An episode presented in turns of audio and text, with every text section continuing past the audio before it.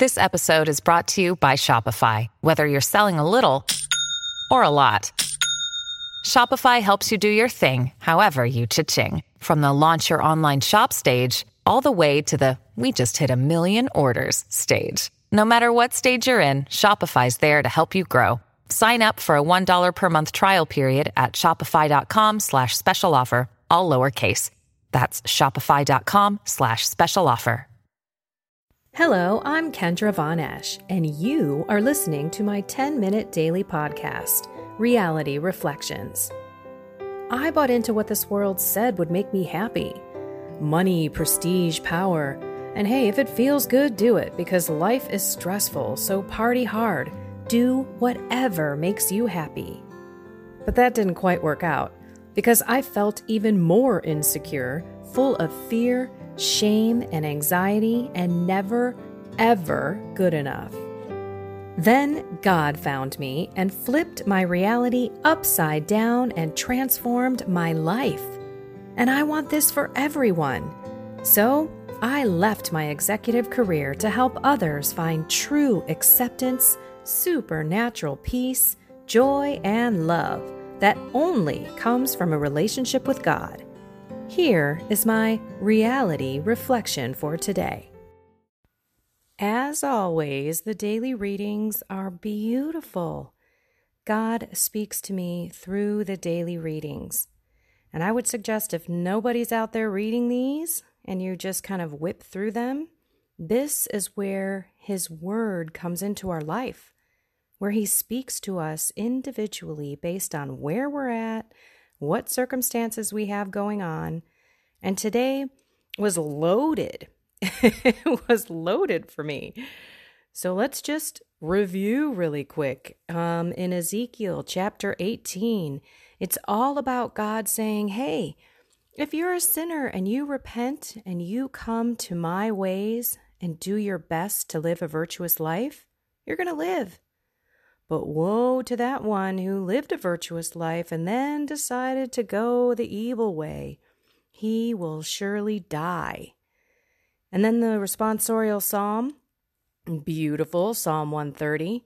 If you, O Lord, mark iniquities, who can stand? That basically says, look, we're all sinners. And if you sit here and you just keep track of all the sins that we do, we're all damned. We're all going to hell.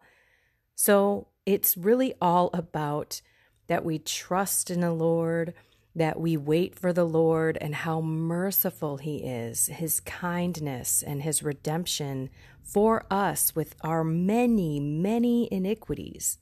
God is ready and waiting, praying, and wants us to come to Him so that we can be better people.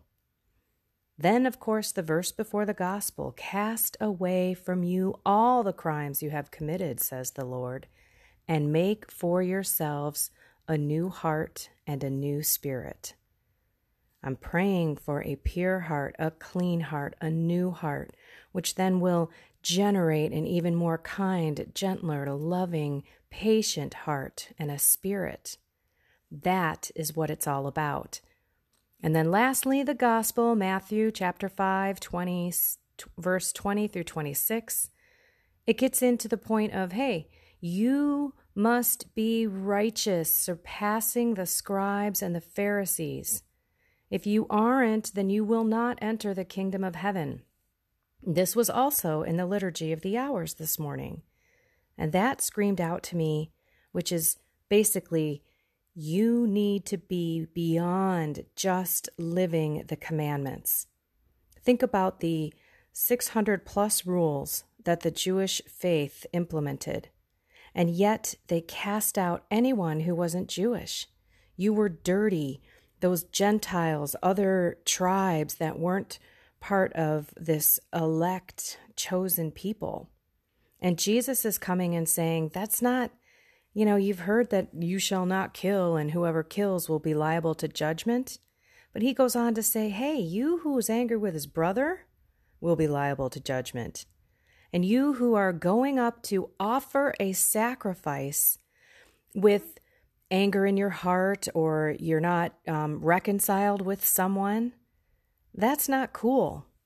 Think about it. If you're going up to Mass and you're receiving Jesus Christ and you have anger, resentment, you're dealing with vices and issues, you're loving money, you're a workaholic, you're not spending any time with God, you're a spiritual sloth, you're gluttonous, you you you give in to your bodily desires in terms of lust, either of food, of sexual promiscuity, or maybe it's pornography, all these things that are vices in our lives.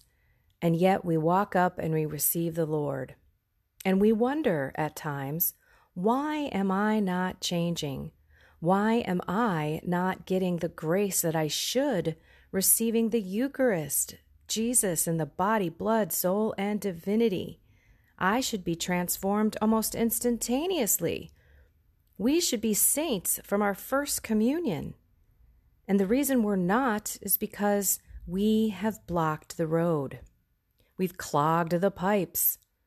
God's graces cannot get through the gunk. So we need to go to God and we need to say, Lord, I need your grace. And that is what Lent is about.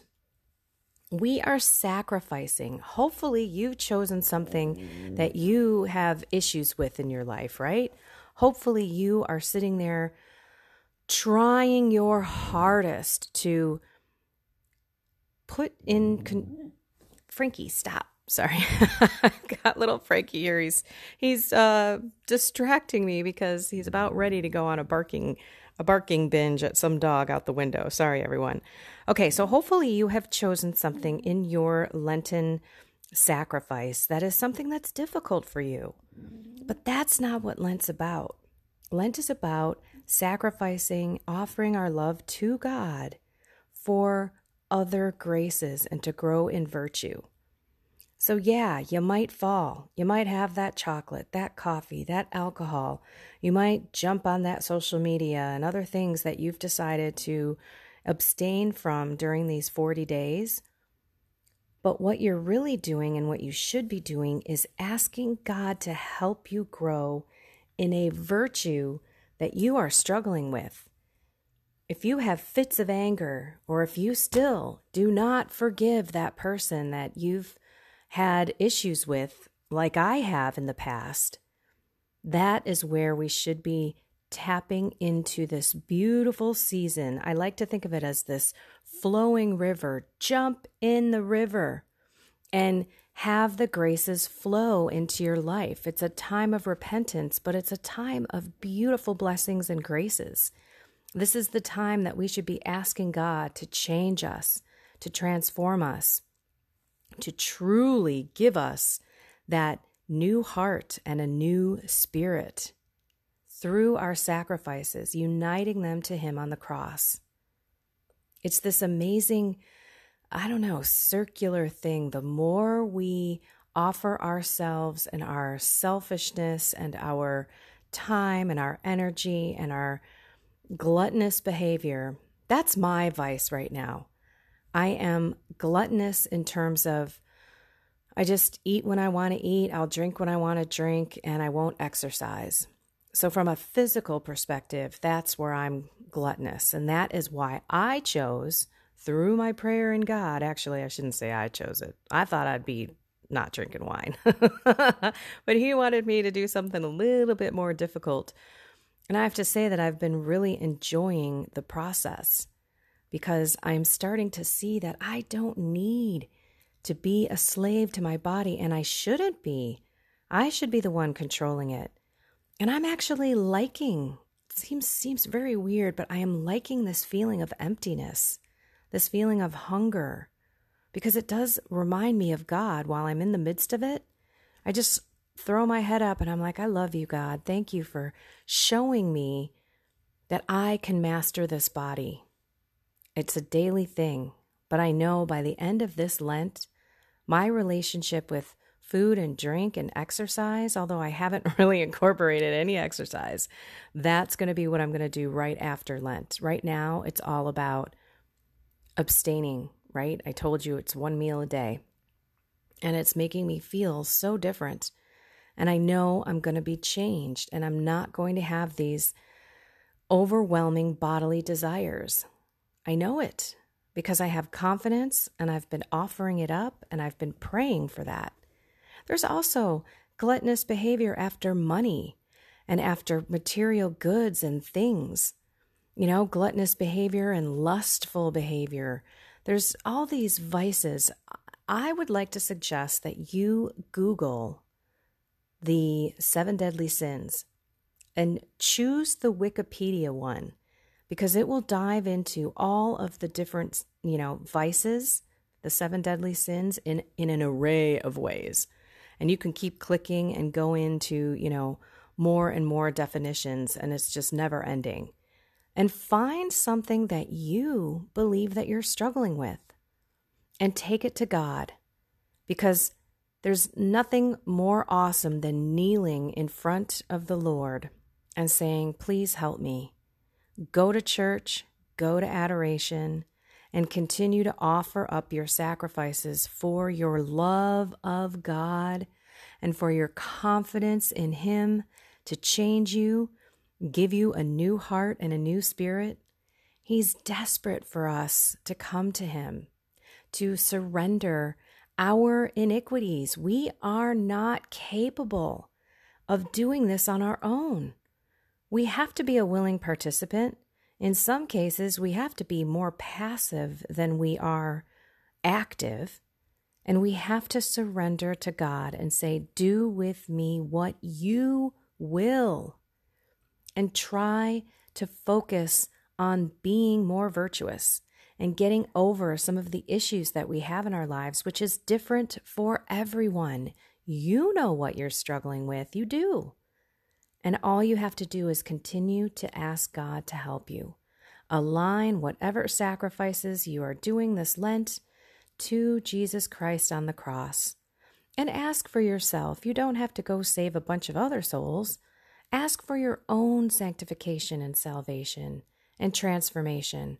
Pray that you can put this resentment aside for this person that you've had for so long, that you can subdue your anger and have patience and love and joy for people. Because let's go back to the two greatest commandments loving thy God with all thy mind, body, soul, and strength, which is necessary in order to do the second commandment, which is to love thy neighbor as thyself. And that includes us as thyself. How much do you love yourself? What are you struggling with? What angers you? What bothers you? What what is something that you are like, God, I just need help with this. I'm tired of living this way. Go to God. That's what this Lent is all about. Jump in that river and take on that flowing grace of this season. And don't forget to put Jesus on. Go smile to the world because while we are in this uh, season of, of penance and sacrifice, we are supposed to have a smile. We are supposed to be joyful. We are not supposed to be whining about the fact that we're hungry or we're dying for that caffeine or we are really needing that alcohol because that has been our crutch after work. Oh, I need that drink, but I can't have it. So I'm just going to be mopey and whiny about it. Make God be your ah all season long. All right, everyone. I love you so much. Have a blessed and inspired day.